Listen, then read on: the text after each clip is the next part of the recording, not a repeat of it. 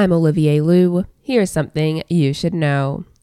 In a generation of heavy online shopping, one Indigenous entrepreneur is changing the way traditional Indigenous art, fashion, and beauty products are being bought and exchanged. Shawish is a virtual Indigenous marketplace that empowers Indigenous entrepreneurs and artists to create their own shop and upload their products. To share more is the Shawish founder. Hi, my name is Amanda Bernard. So I'm a member of the Madawaska Maliseet First Nation. My reserve is located in New Brunswick, but I've been living in Toronto for the past 11 years. Currently, I'm the founder of Shawish Market, which is a virtual Indigenous marketplace that empowers Indigenous vendors to set up their own shops and showcase their unique creations. One of the main goals at Shawish is to be different from other marketplaces by not charging vendors any monthly or transaction fees, just making the system more affordable and accessible for Indigenous communities to thrive. Shawish officially launched in August 2022, so it's only been open for about a year. I started because I have a lot of friends who are beaters, and I was working within Indigenous communities, and I noticed that there were so many different beautiful Indigenous handmade items and I wanted that I wanted these items to get the recognition they deserved.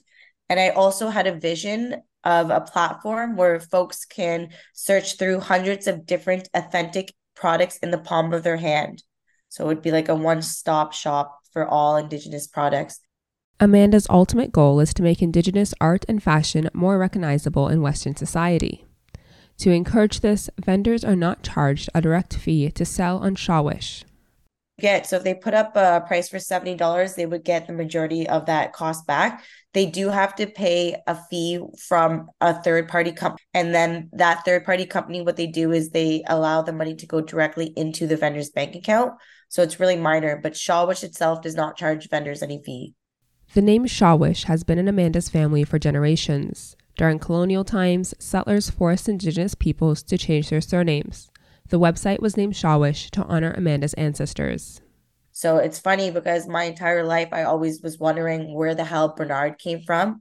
So it was just really interesting and empowering to find out this has happened to so many other indigenous families as well because the whole point of the system too is to help indigenous vendors across Canada bring back those cultures and traditions that our ancestors had lost and just to be prideful in the culture and traditions that they carried forward. So one of the issues that Shawish fixes as well is that we verify all our vendors to ensure that any purchase made on our website is coming from an indigenous person or community. The website is www.shawishmarket.com and on Instagram it's Shawish, which is spelled S H A W I S H dot market.